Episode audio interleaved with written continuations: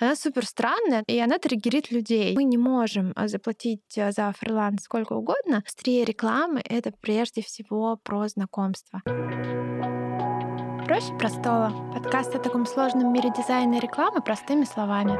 Меня зовут Рита, и я прошла путь от дизайнера до креативного директора. Теперь я веду свой блог, где рассказываю, как попасть в креативную индустрию и как все устроено. Сегодня я хотела бы поговорить с вами о довольно популярном вопросе и теме, которую мне задают. А, это как попасть в креативное агентство. А, этот вопрос, он довольно абстрактный, потому что в такой формулировке этот вопрос похож на то, как попасть в магазин. Если вы у какого-то прохожего спросите, как попасть в магазин, то он задаст вам очень много вопросов. Какой, куда, на чем, большой, маленький, онлайн, офлайн, что вы хотите покупать и так далее. И в этом плане в креативной индустрии тоже есть очень много вопросов, на которые нужно ответить. Кем вы хотите работать? Что вы хотите делать? Через сколько? Где конкретно? И какая вообще ваша финальная цель? Мы начнем с того, как все устроено. Изначально это три больших блока — агентство, клиент и фриланс. Они неразрывно связаны между собой, и они образуют такую большую экосистему. Агентство — это, как правило, компания, которая реализовывает э, различные рекламные кампании, придумывает идеи, разрабатывает брендинг, и они все делятся на рекламные, брендинг-агентства, digital-агентства. Также бывают еще BTL и ивент-агентства, они делают различные офлайн активации И также есть еще и SMM-агентства. А, многие из этих агентств, они появились сравнительно недавно, потому что изначально все таки возникли рекламные агентства, а потом уже с развитием рекламы, появлением диджитала уже стали появляться и другие виды агентств. Клиент в этом плане играет тоже немаловажную роль, потому что под клиентом обычно подразумеваются как раз все бренды или какие-то компании, которые производят продукты. А, например, это могут быть шоколад. А, чаще всего это принадлежит Nestle или Марсу. Это две такие большие корпорации, которые выпускают шоколад. Или, допустим, а, из популярных это могут быть digital-продукты, такие как Сбербанк, Яндекс, Тинькофф и так далее. И у клиента всегда возникает задача, и он со своей задачей идет в агентство. Сейчас для экономии бюджетов очень часто клиенты внутри себя тоже образуют агентство. По сути, эти функции тогда дублируются. Просто в таких случаях деньги не выводятся наружу, и они остаются все внутри клиента, и поэтому это получается немножко дешевле. А, и все и клиент, и агентство, они могут обращаться к фрилансу. Поэтому эти три кита, они существуют вместе и неразрывно связаны друг с другом. Сейчас мы с вами поподробнее рассмотрим все виды агентств. Э, я вам расскажу, чем конкретно занимается каждая из них. А, давайте рассмотрим пример, когда у клиента есть задача. А, задачи бывают разные, и то, в какое агентство он придет, всегда зависит от этой задачи. Если ему нужно разработать брендинг или упаковку, то он приходит в брендинговое агентство. Дальше эта упаковка или идентик, она уходит, например, в рекламное агентство, если клиенту нужно сделать кампанию. А, например, а, в рекламных агентствах часто придумывают идею, которая раскладывается на наружную рекламу, а, на ролики и еще различные каналы, и часто уходит в диджитал одна и та же идея, она обязательно должна быть очень масштабируемая. Что это значит? Это значит, что вот у нас есть какое-то сообщение, например, э, мы выпускаем йогурт, и мы говорим, этот йогурт невероятно вкусный. Или э, давайте возьмем пример, например, с чистой линии, да? Они придумали вот эту тему с вкусовыми сосочками. Она супер странная, и она триггерит людей. Это довольно неплохой прием для рекламы, потому что когда идея триггерит в хорошем или в плохом плохом смысле э, рекламные кампании, они всегда получаются более охватными. Вот в таком случае клиент э, идет со своей задачей в рекламное агентство. Рекламное агентство придумывает такую метафору со вкусовыми сосочками, например. И дальше э, эта идея, она должна быть отснята и придумана в ролике, и дальше это же сообщение должно уйти на наружную рекламу. Обязательно во всех каналах, которые будут появляться, эта идея должна быть одинаковая. Иначе человек, соприкоснувшись с каждым элементом, просто не запомнит сообщение от бренда. Теперь мы рассмотрим диджитал. Чаще всего после того, как придумана креативная идея, это все уходит в digital среду. В digital среде это может быть в формате сайта, спецпроектов или медиа продвижения, тогда это баннеры. То есть, допустим, мы разработали какой-то постер. Э, в рекламе это называется key. То есть это ключевое такое изображение, которое будет использоваться везде. Соответственно, агентство, допустим, разработало этот key они провели съемку и дальше собрали такую картинку, которая потом уходит в digital среду. В digital-среде эта картинка потом может превратиться в баннер. Она может разверстаться на промо-страничку. И тогда э, в таком более развернутом формате мы сможем узнать более подробно о продукте. После того, как это все запустилось в диджитале, а обычно еще и параллельно, опять же, если у нас, допустим, э, сфера FMCG. FMCG — это все, что относится к продуктам питания тогда э, это существует не только в формате э, какого-то ролика идеи, но еще и есть реальная упаковка, которая поступает в магазин. И, соответственно, люди, они должны тоже в магазине узнать о вашей идее креативной и через эту креативную идею заинтересоваться вашим продуктом. После того, как они приходят в магазин, они должны увидеть там какие-то материалы. Чаще всего эти материалы они могут размещаться либо на полке, либо это может быть, опять же, в формате постеров. А сейчас это все очень неразрывно связано, потому что даже у любого магазина у него есть свое приложение, доставка и так далее. То есть вся та история, которую мы сейчас обсуждали в диджитале, она еще и в формате вот этих Э, изображений, баннеров и, и так далее, может еще и перекочевать в digital формат магазина. И тогда это все придумывается обычно BTL-агентствами. То есть BTL-агентства, они как раз занимаются тем, что придумывают идеи и различные активации, которые происходят непосредственно в магазине. Бывают еще и различные проводятся ивенты.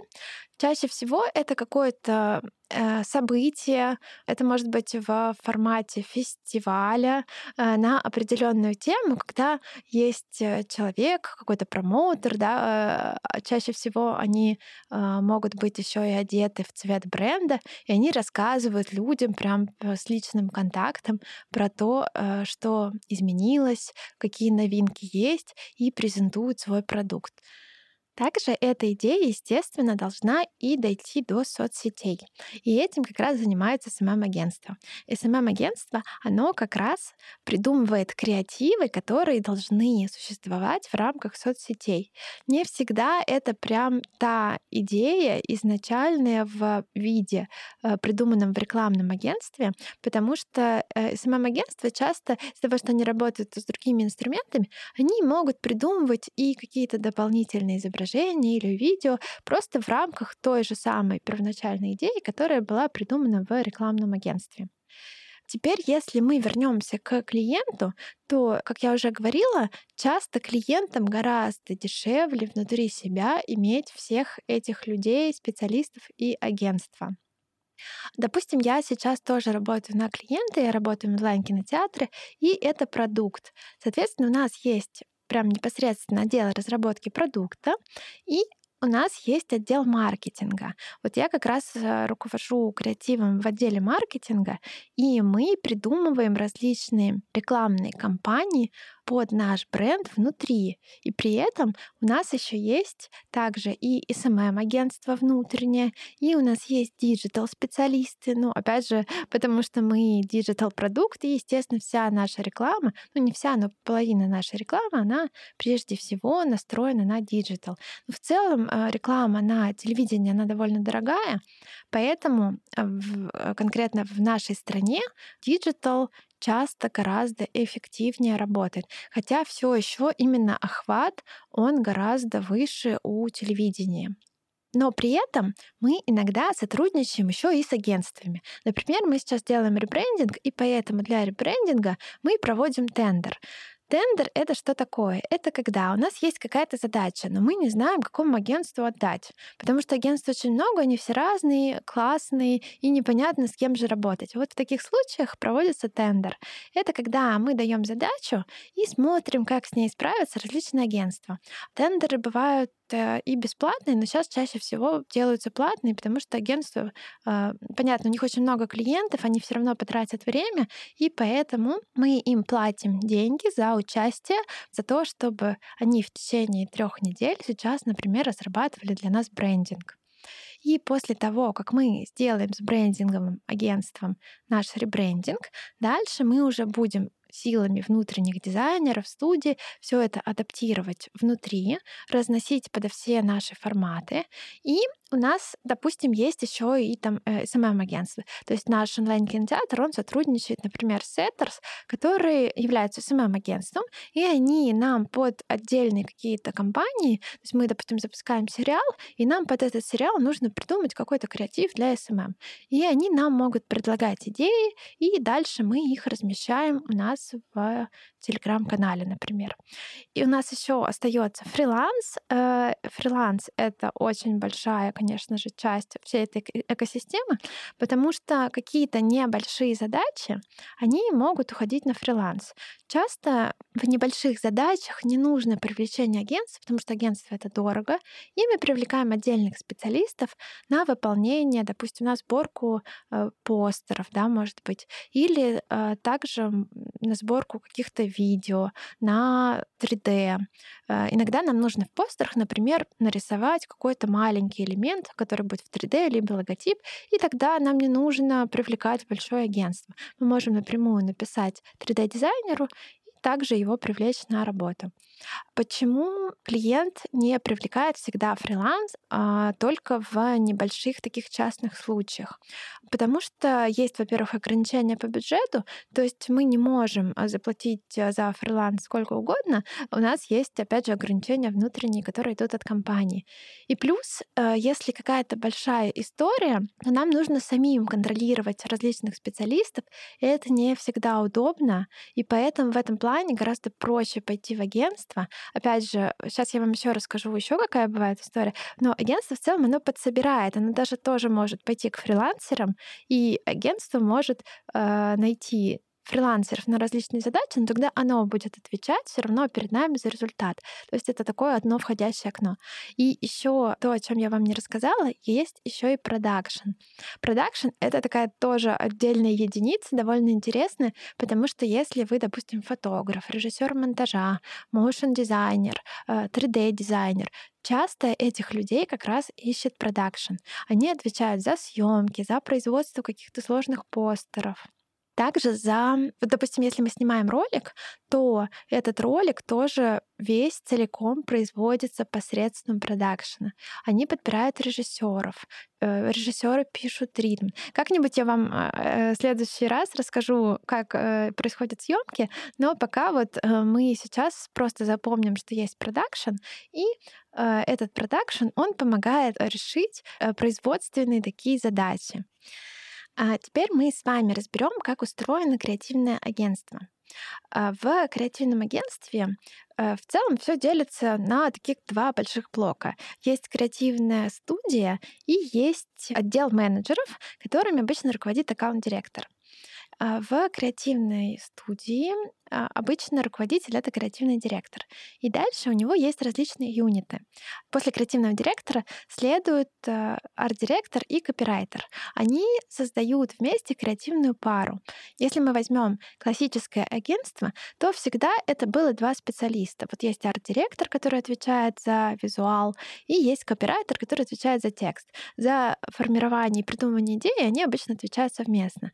Но сейчас в диджитал студиях часто это все э, идет под названием креатор, потому что есть э, креатор, который придумывает идею, а дальше есть уже отдельная студия, которая все это именно рисует. Тут довольно интересно, потому что креаторами в целом может быть кто угодно, но именно в диджитале почему-то часто креаторами бывают именно копирайтеры. Но у меня, допустим, в креативном агентстве как-то в основном все таки арт-директор тоже придумывал идею, ролики и все остальное, и потом дальше уже супервизировал весь проект, дизайнеров и так далее. Но это, конечно же, зависит от конкретного агентства, потому что везде устройство немножко разное, а, но а, сами позиции арт-директор и копирайтер, они всегда есть, и они всегда идут после креативного директора. Дальше под арт-директором бывает еще несколько специалистов. Это может быть дизайнер, креативный или обычный. Э, в чем разница между креативным и обычным дизайнером? Обычный дизайнер, он обычно собирает презентации или он может собрать какую-то картинку, придуманную уже арт-директором. А, в чем тут разница именно по механике? То есть а, я придумала какую-то картинку, набросала, допустим, а, в низком разрешении, накидала это все из разных картинок, очень грубо повырезала, но композицию изначально я придумала, собрала и отдала дизайнеру, который это все в более высоком разрешении пересобирает. А если бы у меня был креативный дизайнер, то я бы могла придумать идею, рассказать ему на словах на уровне референсов, картинок или, может быть, каких-то карандашных зарисовок, и он бы уже сам пошел искать картинки, собирать композицию и пришел бы ко мне уже на утверждение с вот этим э, условным лоурезом. Лоурез — это как раз вот изображение низкого разрешения, которое я сама собирала для обычного дизайнера. Но при этом каждый из них тоже обычно и верстает презентации и, может быть, э, собирать какие-то коллажи. А дальше у нас есть э, брендинг-дизайнер. Брендинг-дизайнер, он чаще всего придумывает э, фирменный стиль, или упаковку, или это может быть какой-то, опять же, ребрендинг. Диджитал дизайнер именно в агентстве, он чаще всего занимается промо-сайтами, потому что продуктовый дизайн и это прям отдельное направление. То есть в креативном агентстве все-таки диджитал дизайнер чаще всего либо помогает с баннерами, либо все-таки вот делает промо-сайт. И дальше у нас а, бывает 3D-дизайнер. 3D-дизайнер, они не очень часто есть внутри агентства, хотя сейчас очень часто клиенты приходят с брифами, когда нужен 3D. Вот. Но 3D-дизайнеры, они очень дорогие, если хорошие, то прям дорогие. Вот. И поэтому держать э, дизайнера в агентстве — это довольно сложновато именно по деньгам. Потому что креативные агентства, они все-таки живут за счет того, что выигрывают тендеры. И из-за этого им приходится очень часто э, и интенсивно работать, участвовать в тендерах. И, соответственно, деньги они получают только за выигранные.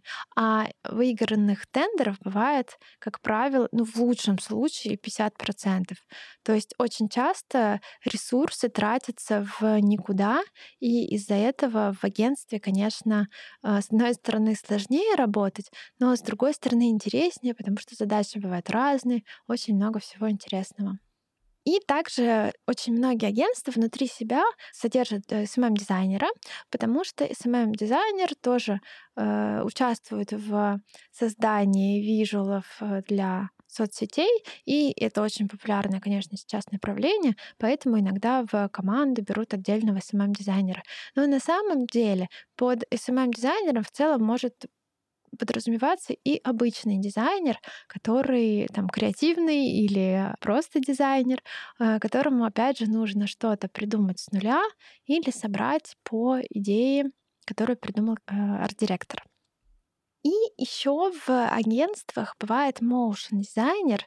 Motion дизайнер, он э, занимается анимацией, а в агентствах э, что обычно анимируют? Э, часто анимируют брендинг, часто анимируют ролики еще до того, как это все ушло в продакшн. То есть, потому что когда ты приходишь на презентацию с роликом, то это все гораздо лучше выглядит, нежели если бы ты это все делал в статике и в просто презентации, в которой ничего не происходит. Поэтому motion дизайнеры часто берут внутрь, и он также участвует в подготовке различных тендерных предложений. А, смотрите более подробно, что происходит внутри агентства, а, какие плюсы и минусы и так далее. Я это все сейчас вам рассказывать не буду. У меня есть марафон по портфолио, в котором я прям супер развернуто это все рассказываю с картинками, с примерами и так далее. А сейчас мы с вами просто перейдем дальше. И смотрите, почему я вам вообще решила все это рассказывать? Потому что перед тем, как вообще делать портфолио, нам с вами нужно решить, чем мы хотим заниматься.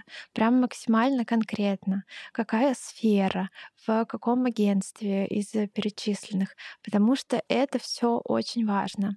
Опять же, все, что вы делаете, оно должно сочетаться, совпадать вот этой изначальной вашей целью. Поэтому очень важно в этой истории, какое у вас портфолио. Потому что без портфолио нет смысла вообще вписываться в эту историю. Портфолио — это, в принципе, вообще единственное, на что смотрят, особенно в начале пути, потому что когда уже мы находимся на каком-то более высоком этапе, то есть, допустим, я ищу себе сеньор арт-директора, мне, конечно же, очень важно, где он работал, э, потому что руководитель — это уже немножко другая история, и мне важно понимать сферу, мне важно понимать особенности. Но если вы джуниор или middle дизайнер, то абсолютно не важно, где вы работали до этого, чем вы занимались, потому что по вашему портфолио это все будет видно. Итак, а, как же понять, что должно быть в портфолио? Во-первых, вам важно выбрать агентство. После этого мы пойдем смотрим сайт агентства, смотрим, что же там внутри. По сайту агентства всегда понятно, какой уровень от вас ожидают. И дальше мы можем пойти и посмотреть портфолио своих э, так называемых конкурентов на Behance, потому что э, средний такой показатель по рынку, он всегда очень виден. И вы можете сами посмотреть, проанализировать портфолио людей, смежных таких же специальностей, как у вас, э, либо по проектам, да, которые напоминают ваши, и просто посмотреть вообще, какой должен быть уровень. И третий очень важный пункт — все свои учебные проекты, марафоны, все, что вы покупаете, проходите и так далее, очень важно рассматривать через эту призму, потому что иначе все, что вы делаете, оно не работает на вашу цель. И в итоге оно не помогает вам попасть в то место, в которое вы очень хотите.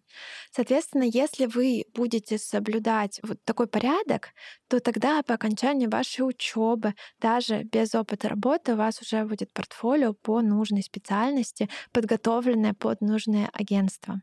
А сейчас мы с вами уже будем завершать, и давайте в конце мы поговорим о том, что еще я вам могу посоветовать. Во-первых, тренируйтесь как можно чаще. Делайте по выходным постеры, различные какие-то, давайте сами себе задания. А, следующий пункт. Очень важно участвовать в офлайн мероприятиях, потому что офлайн мероприятие позволяет вам попасть в то самое комьюнити, которое поможет вам, скорее всего, э, во-первых, понять, что это за агентство, что это за люди, и дальше это часто облегчает гораздо вход в нужное агентство. Вам нужно также знакомиться с людьми из индустрии, потому что в индустрии рекламы это прежде всего про знакомства. А, сейчас я сказала рекламу, но в целом дизайна тоже. Просто все равно в итоге все упирается в рекламу. Дизайн, он делается для того, чтобы потом все равно попасть в рекламу и дальше пройти вот этот весь э, путь, который мы сегодня обсудили. А, также, если вы новичок, вам очень важно найти хорошего арт-директора, который сможет во-первых, э, давать советы и направлять вас, и плюс давать обратную связь, которая вам очень сильно важна на первоначальном этапе. И плюс подпишитесь на различные профессиональные паблики, потому что очень важно повышать насмотренность, и тогда вы будете опять же понимать, какой уровень работы у вас должен быть. И последнее, что я бы хотела сказать, не переживайте, если у вас мало опыта, это все временно. И больше делайте и меньше думайте. Спасибо, что слушали меня сегодня и до следующей недели.